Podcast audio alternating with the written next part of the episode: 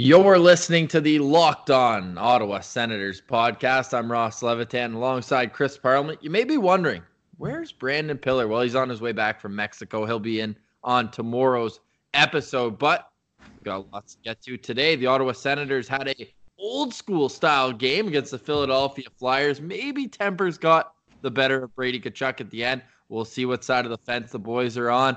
Then tonight, the Big Bad Bruins, the team who Ottawa hasn't beaten in the last 10 meetings, not since Hart MacArthur ended that playoff series. We'll talk about some keys to getting back in the win column against them. A team that doesn't need any help talking about the win column. The Belleville Senators. We'll talk about the prospects who should make the next step towards the Ottawa Senators should be, and lots more. This is the Locked On Senators podcast, your team every day.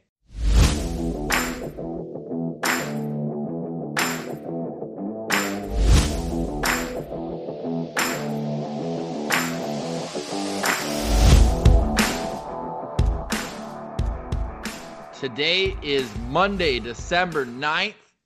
I don't want Brady Tkachuk to do that all the time, but I am on Team Tkachuk. Send that message to that fake tough guy. Absolutely. And he showed so much moxie in that game, scoring goals and going back and standing up for teammates. And you know what? There's the Senators, they're lacking that high end talent, but right now they're starting to build a reputation of don't mess with us. So where they're lacking some of that skill and talent up in the front, Brady Tkachuk's more than making up for it in a little bit of swagger. And I agree, Scott Laughton had it coming. We're gonna continue on on this game, but we should know talking about the toughness in the Sens lineup. Great to see Scott Sabourin back at practice today. But Scott Laughton all game long, he was chirping. Of course, he had the last laugh. He scored the game-winning goal, but you don't go by the team's bench chirping like that and not expect that something's coming your way. He said after the game that he's got a bandaged hand. I don't know what his excuse was, but that he was ready for it, but he wasn't ready for it. You know what I mean? Like how can how can you do that and then not expect to at least get into a shoving match? He folded like a lawn chair there on a on a little Brady Tkachuk cross check. Yeah, if you're gonna do the crime, you got to do the time. You got to pay for what you did, and Brady Tkachuk's gonna come to collect. And at that point, you need to stand up, or somebody else on Philly needs to stand up. There needs to be some kind of retribution there, and Brady Tkachuk's going to find it. I mean, you can make every excuse in the book, and of course, he scores the game winning goal. But again, it looks like Brady jumped him, but I mean, it gets to a point where that becomes necessary in Brady's eyes, and that's where his game lies, and that's where he's going to have his best success. So I'm all for it. What happened? I mean, maybe once he's down, you don't drop the gloves, but if it's the drop, if he's not going to drop his gloves, Brady's going to find a way to make him pay this wasn't just for chirping the bench. Earlier on in the game, he had a blindside hit on Jean Gabriel Pageau, and Joel Farabee, a 19 year old, had to come clean up that mess for Scott Laughton as he kind of skated right away. And Farabee dropped the mitts with Pageau. They did have a little back and forth. Pageau absolutely demolished Farabee in the neutral zone. That was a nice little sequence where Boro got hit hard. I think it was Laughton actually uh, on that hit as well. And then boom, Pageau right down on the other way. Great fight earlier in the game too with Nick Paul. Um, he absolutely fed Voracek, a guy who's known more for what he can do with the puck than with his fists. But just an all in all old school hockey game. The Senators were on the wrong side of the 4 3 game. But that's a Saturday afternoon tank game that I'm going to watch 10 out of 10 times. Absolutely. And that kind of goes into that reputation that the Senators have kind of growing. I remember when I did a solo show a couple weeks back, Gord Miller had said that the Senators have that little bit of bite in them this year. And I don't think that's a problem to have, especially with this group moving forward. That's the way they're going to stay in games. And I think that's the way DJ Smith is preaching them to play. We remember when he came over from Toronto, it was a big thing saying that he liked his his tough defensemen, his guys that'll make you pay out front, guys that'll move bodies. That looks like what the Senators are adopting all the way through the lineup guys sticking up for other guys through and through. Uh, you mentioned sticking in games. That's where I think more people would have the beef with Tkachuk. It's 24 seconds left. You're down by one. You've got control of the puck. I think he was kind of setting a pick there to let the defenseman, I want to say it was Chabot, but whoever it was, um, allow him a lane up. And then when he saw him fold like that, and maybe Brady did get him in the area, you know, there's that little two inch yeah. spot between the shoulder pads and the pants. But the way he went down, Brady's like, all right, you know what? I'm already getting the two minutes. It's over. I'm going to at least make them pay for it. And Brady Tkachuk, fifth in the league in hits. We talked about this going forward, but to add to your point there on, on DJ Smith wanting his teams to pay hard, the Senators as a team are also fifth in the National Hockey League in hits. And we do know that Brady Tkachuk received a fine now somewhere in the twenty four hundred dollar mark, which I think is laughable for the That's amount of money. That's going to get paid by the team fund. Yeah, exactly. But when it comes to that, I, one thing comes to mind, and does that start adding towards maybe an incident in the future where they can look back and say, "Hey, he's kind of a repeat offender"? Do you think that qualifies him, or do you think that something more major would have to happen to, for him to get into the repeat offender mark? No, I mean maybe on paper, but that's not that's not egregious and we've seen we've seen way less get or way more get punished less. So I I think it was just maybe maybe the uh the management team in Philadelphia had something to say about that to the league. I'm not sure exactly what the semantics were, but I mean, I don't think that's deserved of it. Um, Hathaway did what did Hathaway get for spitting on a guy? Two games? And you're yeah. gonna say a little cross check. If if that cross check is worth um, a fine, then Roberto Bortuzzo should be in jail for the cross checks that he was laying on the back of Viktor Arvidsson. And I'm sure Viktor Arvidsson's still out for another month because of that play. Is thinking, wait a second, like I don't know. I mean, of course, Bortuzzo got I think two games as well. But the the amount of difference between those two plays is astronomical, not even close and especially with a guy like George Parros running the that area of the game professionally, I think he's been in those situations and he can look at that kind of in the way that we're looking at it, in the way that Scott Laughton kind of got what he deserved, and that a lot led up to that point. So to pick on that part alone would be a little bit of uh, you used the word egregious, so I'll do it as well. Egregious. Um, even though he looked like he was hurt on the play, Scott Laughton did get up and leave. Same cannot be said for Travis Konecny, former captain of the Ottawa 67s. Um, Boro, huge, huge hit. BoroCop patrolling the blue line. Make sure to check out the shirts, by the way, that the Ottawa Senators are selling. Finally, um, you know, profiting off of a marketing opportunity here with BoroCop uh, with the whole Vancouver thing. But man, hard nosed on the ice as ever, super clean hit. But that hit really set the tone for the entire game. Yeah, you're right. And we, talked about top five in hits with Brady Tkachuk. Boro's right up there too. Uh, the Wayne Gretzky of hitting, he's being referred to in the past. This guy, he does that's his job. Like you mentioned, BoroCop on the blue line. Uh, they mentioned it all the time. You got to be aware of who's on the ice. Boro might be one of the top names in the league of guys you need to know when he's out there because, like Konecny now knows, he's going to make you pay.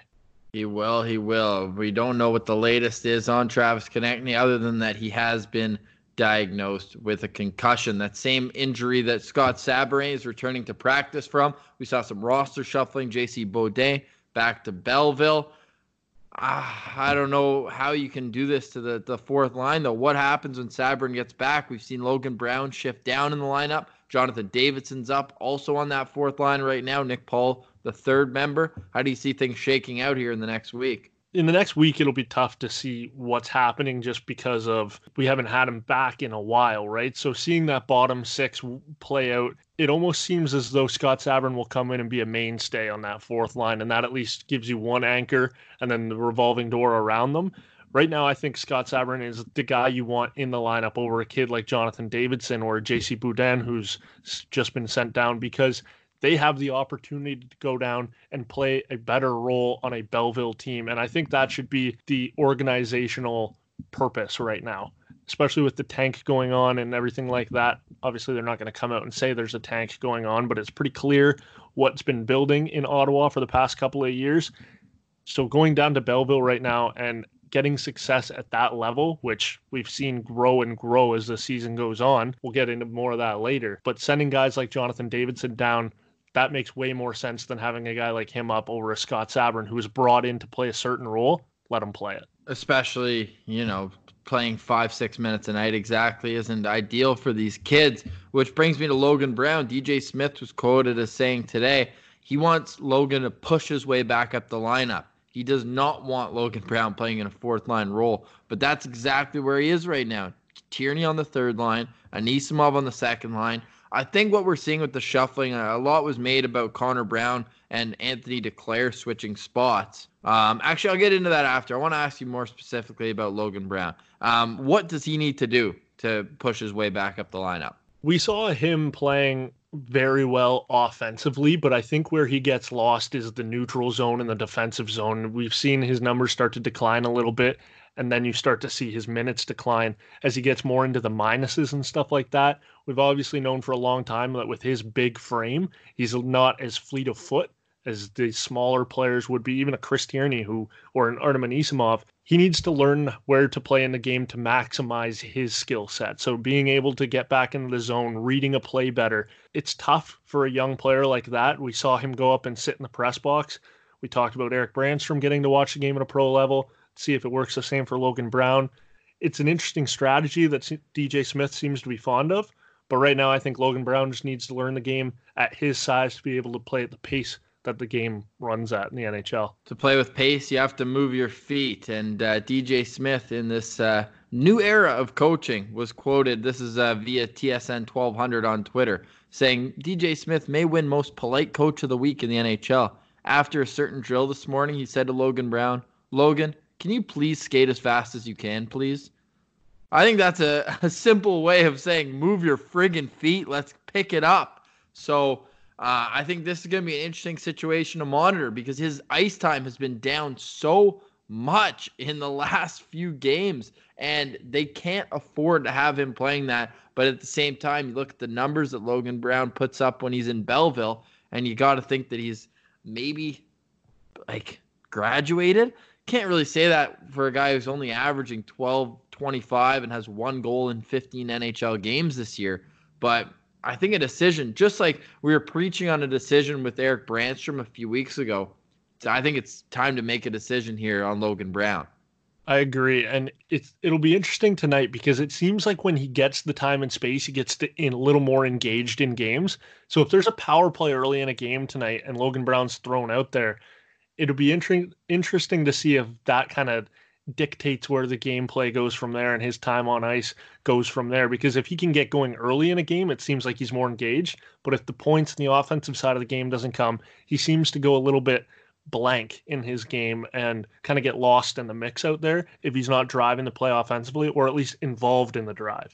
Interesting to note as well as the Senators have returned home from their five game road trip that Logan Brown is averaging almost five minutes more per game at home. So he, I'm sure he'll get a little opportunity here as DJ Smith gets to match lines, but it's not like it's a good day when you're matching lines against Bruce Cassidy and he can just throw out whatever.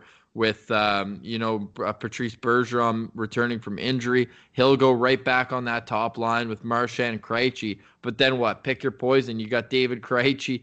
All right, did I say Krejci there? I meant Pastrnak and Marchand. Then Krejci on the second line, or Charlie Coyle, the man who just signed for about $30 million. So, I mean, pick your poison down the middle. Sean Kuraly is a, a very good NHL centerman as well. So, this will be a tough, tough test for the Ottawa Senators coming up. And I think that matchup reason is why they flipped Duclair off the line with, with Brady Tkachuk. Those two had played really well together, but Connor Brown's your most, most reliable winger. Play him with Brady and, and Pageau and see if you can get that, that, uh, I was going to say win the matchup. Not many teams win the matchup against the Bruins top line, but just try to limit the damage as much as you can. Exactly. Have someone to kind of the punch back, if you will, the speed game, the ability to shut them down defensively, create things going the other way. But you talked about David Krejci, and when Bergeron was out of the lineup, David Krejci stepped right in. He has 14 points in his last 13 games as well. So uh, secondary scoring for the Bruins could be a big problem for the Senators tonight because – he's back to where he's used to being, and we'll see if he can continue putting up points the pace he has been lately. Yeah, well, the guy who's going to be in charge of stopping that is Anders Nilsson, and he's coming off some starts maybe that he would would like to have a few goals back, but to go back to the home and road splits, his are are astronomically different on the road where he played his last two, three games, uh, rather 897 save percentage. Yikes. You don't want to be under nine, let alone, you don't really want to be under 910, but under nine, yikes. So 897 there in eight games. He's played the same eight number of games at home, 923 above league average. So that's going to be another storyline to watch for tonight is how Anders Nilsson looks um, because they're going to need him. Craig Anderson re injured himself uh, in the game against Philadelphia. So up back comes Marcus Hogberg to be the backup tonight. Yep. And um, Craig Anderson, again, it's that battle that's constantly been going on this season of who's going to be the number one. Is it just going to be a shared crease completely? And Craig Anderson did not go out and prove his point as another one from behind the net beat him in Philadelphia. I don't know what that is with Craig Anderson, but the play coming from behind the net to the front of the net, it's brutal. I mean, a bouncing weird puck there. It got overturned because of the offside, but still, it, he did not have a good showing. It's tough when a guy like Anders Nilsson is played so much lately because of the Marcus Hogberg call up. You would hope that coming out of injury, Craig Anderson would be able to give you a full 60 and give that break for Nilsson, but he had to come in and play relief. Uh, it's not looking good in the Senators' crease right now. No, we're uh, we're unsure how long it'll be. It is a knee injury, a twisted knee, um, but he he barely was able to to play. I, I don't have the numbers. I think it was about six minutes in the game against Philadelphia, and yeah, you mentioned plays that go from back to out front. I remember the Achilles heel used to be a wraparounds. We haven't seen many go in actually, or many really tried um, against him, but that was always a struggle uh, for Andy. Um, what else you got on Boston? I know you mentioned Krejci has the uh, the point streak going. Uh, Bergeron's back, and we get to see another look at this defense, who just one through six, I think, is the epitome of what a team would love to have on their back end with some guys so offensively gifted with McAvoy and, and Torey Krug. Talk about a guy who's going to oh. get paid, but then still have the shutdown guys, the Zdeno Charas, the Kevin Millers on the other end of it.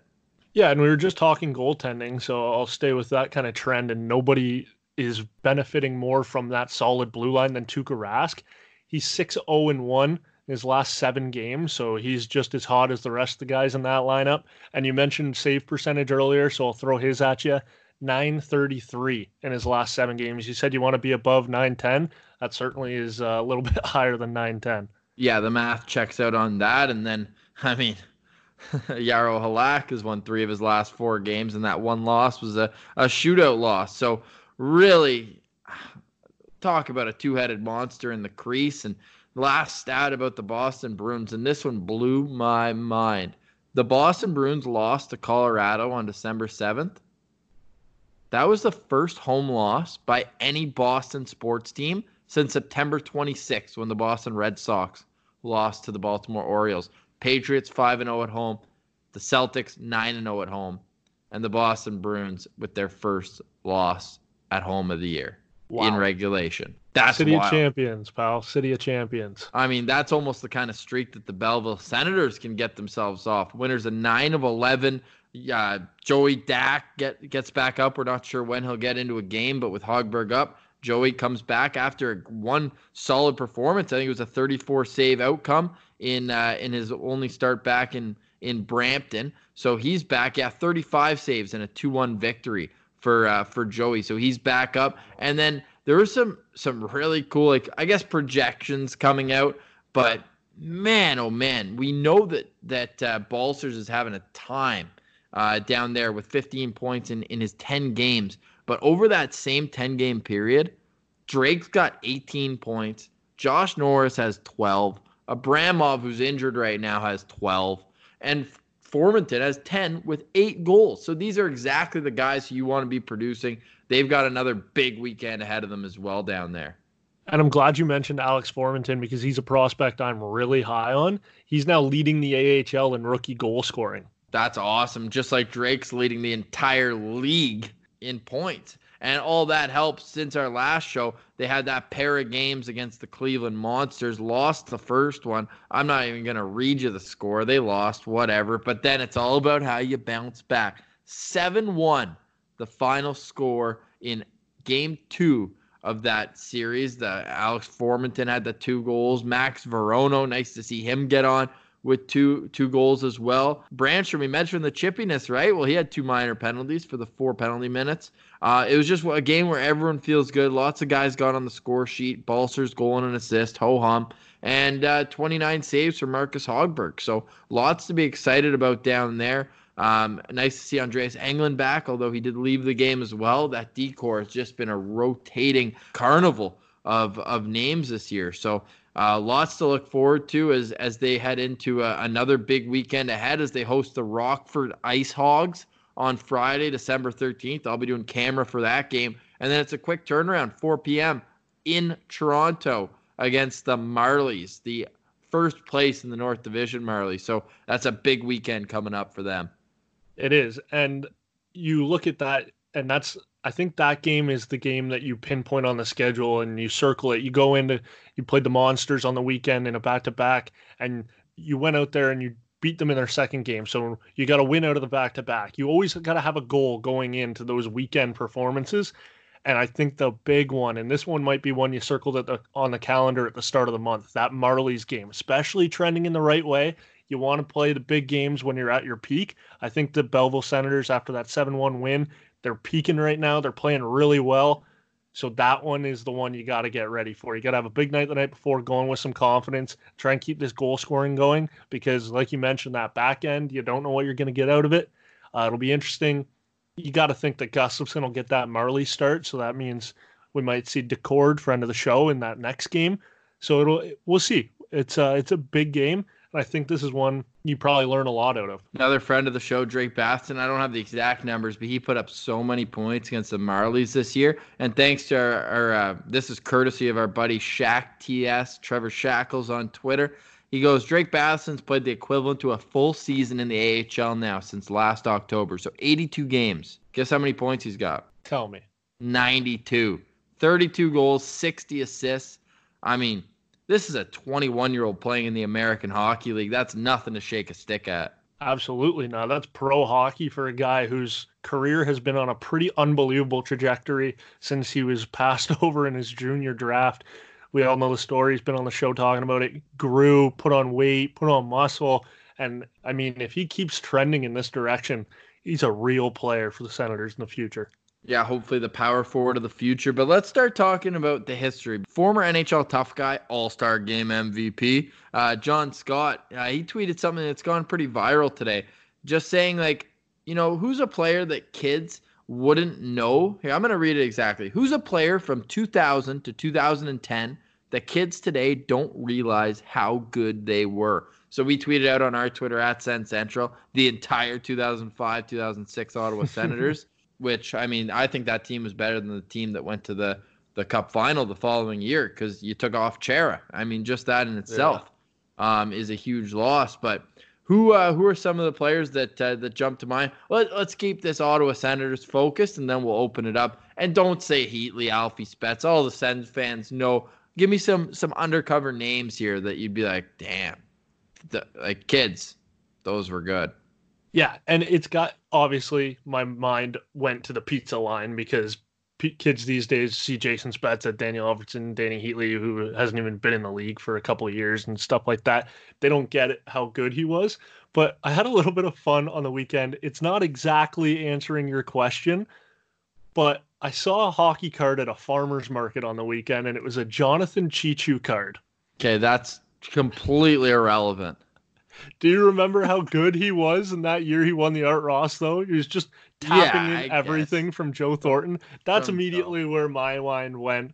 So I'm off topic. You give him a good Senators from that team who's not Alfredsson, Heatley, and Spezza. I will, and you wouldn't even be able to look at the stats really, like the the standard stats, and see how good this guy is. But Anton Volchenkov oh. used to eat pucks for breakfast, lunch, and dinner. He was like the strongest defensive presence that you could have on an NHL team. I think he led the league in blocks for three years in a row. This guy was a complete warrior. He's uh, he's probably the number one guy, and I mean he's not just Carrie Carrie Underwood's husband. Mike Fisher had a few unreal yeah. years where he put up 50 points and and he was just as tough as they came. So those are probably the two guys. And I mean, if they're kids that are growing up in the 2000s, like let's say a kid who was born in 05, so they're 10 years old in 2015. They're seeing Chris Neil at the end of his career. They're not seeing the Chris Neil that put up 20 goals, right? They're not seeing the Chris Neil that was throwing them with Ty Domi and and all those guys back in the day, George Laraque. I mean, he was still fighting some tough guys in, in the mid 2010s, but man, Chris Neil was a tough customer when he was coming up. Yeah, you took the words right out of my mouth because there's a reason he played a thousand games in the NHL fighters don't last that long. He was a hockey player who was tough as nails. It was almost a title fight when somebody else would come in because you didn't know it wasn't a matter of if it was going to happen, it was when it was going to happen in the game. Chris Neil would throw with anybody. You mentioned it. And the one big thing for me is if you are a young kid listening to this show, go look at when he fought. Well, I guess you could say he ran over Johnny Boychuk and then fought Big Z and kind of uh, he held some punches back, you could say, for his old buddy when they were in the Sens uniforms together, because not a lot of guys can take down Zdeno Chara, and he was one of them. Okay, maybe he didn't hit 20, but 16 goals, 33 points, and 204 PIMs have a year. When he came into the league, he came in guns blazing. He had 10 goals, 17 points, 231 penalty minutes in his first pro season um, in 2001, 2002. So, um, and just clicking on that 05, 06 team right now, just looking at some of the other names that were on there, like who would have remembered Peter Schaefer as a guy who put up 50 points? Yeah, like t- 20 goal season for for Schaefer and Bryan Smolinski was another guy. you know, just going down the list here. How about Andre Meszaros with with 10 goals 39 points. I I was so excited when they drafted him because I've got a connection with a friend who's a Slovak. So they already had chair. They get this other Slovak kid, left shot, right shot. Like man, they're gonna be a pair forever. And then uh, they played one year together before uh, Big Z took off. Oh well, he still had a pretty good career. I didn't realize. Uh, getting way off track here that Andre Meszaros played 645 NHL games. Yeah, he wore a Philadelphia jersey for a long time. Yeah, 192 games, but believe it or not, he played more games with Ottawa than anybody else. Had 246 games with the Ottawa Senators. Your Ottawa Senators. Yeah, that's that's kind of a neat little concept that uh, that John Scott has going there. He's getting a ton of responses. You can check him out on Twitter. I think it's at John Scott 32. But uh, we retweeted it uh, or quote tweeted it, I should say, at Sen Central there. Um, so feel free to talk that out. Before we go, some news and notes um, the first meeting. And this is kind of crazy because, you know, there were some injuries both ways. Uh, they play in different conferences now. But Mike Hoffman and Erik Karlsson, they played their first game against each other since being best of friends when they were teammates with the Ottawa Senators. And well, it started just how you'd expect, Dave Parley. But what I don't get is what Mike Hoffman has the issue in. Why is Hoffman going after Karlsson? It's it seemed like a backwards situation to me from what we know. But what do we know? What's been proven? Yeah, it I just we... kind of went away. It, this this situation I think stinks on all sides. I agree, and there's there's fingers being pointed everywhere. I remember that day being there had already been so much happening for the Senators, and then that one hit, and it almost seemed like unreal. That there were so many things that happened over. It in the, the middle of the Randy Lee thing. Yeah, it, that just kind of we're like, man, this is just keeps getting worse and worse. And then that one hit, and it was like, come on, the off the ice stuff is now going to affect the on the ice stuff when the Senators have to lose their captain and most lethal offensive threat at that time. So it was just the worst situation possible. It felt like at that time, and it it is wild because it does feel like forever ago that that was their first meeting since. I've got a great quote here that the the Athletics George Richard who covers the Florida Panthers he got from Hoffman after the game. He said, "I have been thinking about this game for a long time." He goes on to say, "He actually played tonight." And I asked if he wanted to go, and obviously he did not. I chased him around for an entire shift, kept asking and asking. He wouldn't. He kept saying, I'm not fighting you. Well, neither player has ever been in an NHL fight. You know what it would have reminded me of? That Bobby Ryan, Kyle Turris. And like imagine putting those two side by side if Karlsson and Hoffman did. And it's like your 2017 18 Ottawa Senators. Like, like oh my God. So um, they'll play again on February 17th. So get your popcorn ready. Although they did get through the rest of the game. And by the way, guys, San Jose Sharks have lost three in a row. So that's a, a great sub storyline here that that uh, we'll keep going back to, I'm sure. But I like the little jab from Hoffman. Anyways, just the you know he actually played tonight. I know that Carl's been in and out of the lineup. I just I don't know. Like I said, it, there's a lot of stink on both sides of this story, and because it never came out, uh, I think it's just going to be a mystery forever. I agree, and of course, Mike Hoffman continues the conversation off the ice because the whole situation started off the ice.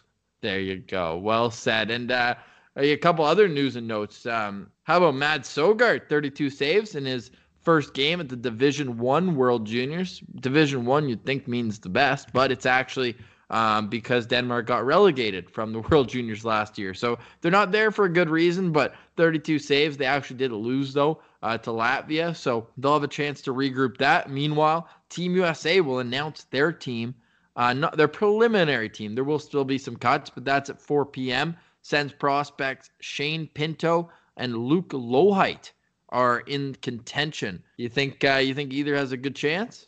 they both have a shot. I mean, this American team I don't think is going to be as good as the ones we've seen in the past. So these guys could hop in there, and uh, you never know what happens. You can have a good camp, or uh, you can kind of fall off a little bit. Some of the top guys don't go in ever guaranteed a spot. If you remember back, Tyler Seguin never wore a Team Canada jersey in World Juniors, so you never know what's going to happen. Uh, I think they both got a decent shot at making it, though the Long Island native uh, who goes to North Dakota. He's got 14 points in 17 games to start his NCAA career and had a three point night on Saturday. It's his third multi point game of the season. That's according to our friend Sens Prospects. And once all this World Junior stuff kind of shakes out where the teams are named, we'll get Sens Prospects back in the show to give you a, a preview of what to expect from them at the World Juniors, including first rounder Lassi Thomson.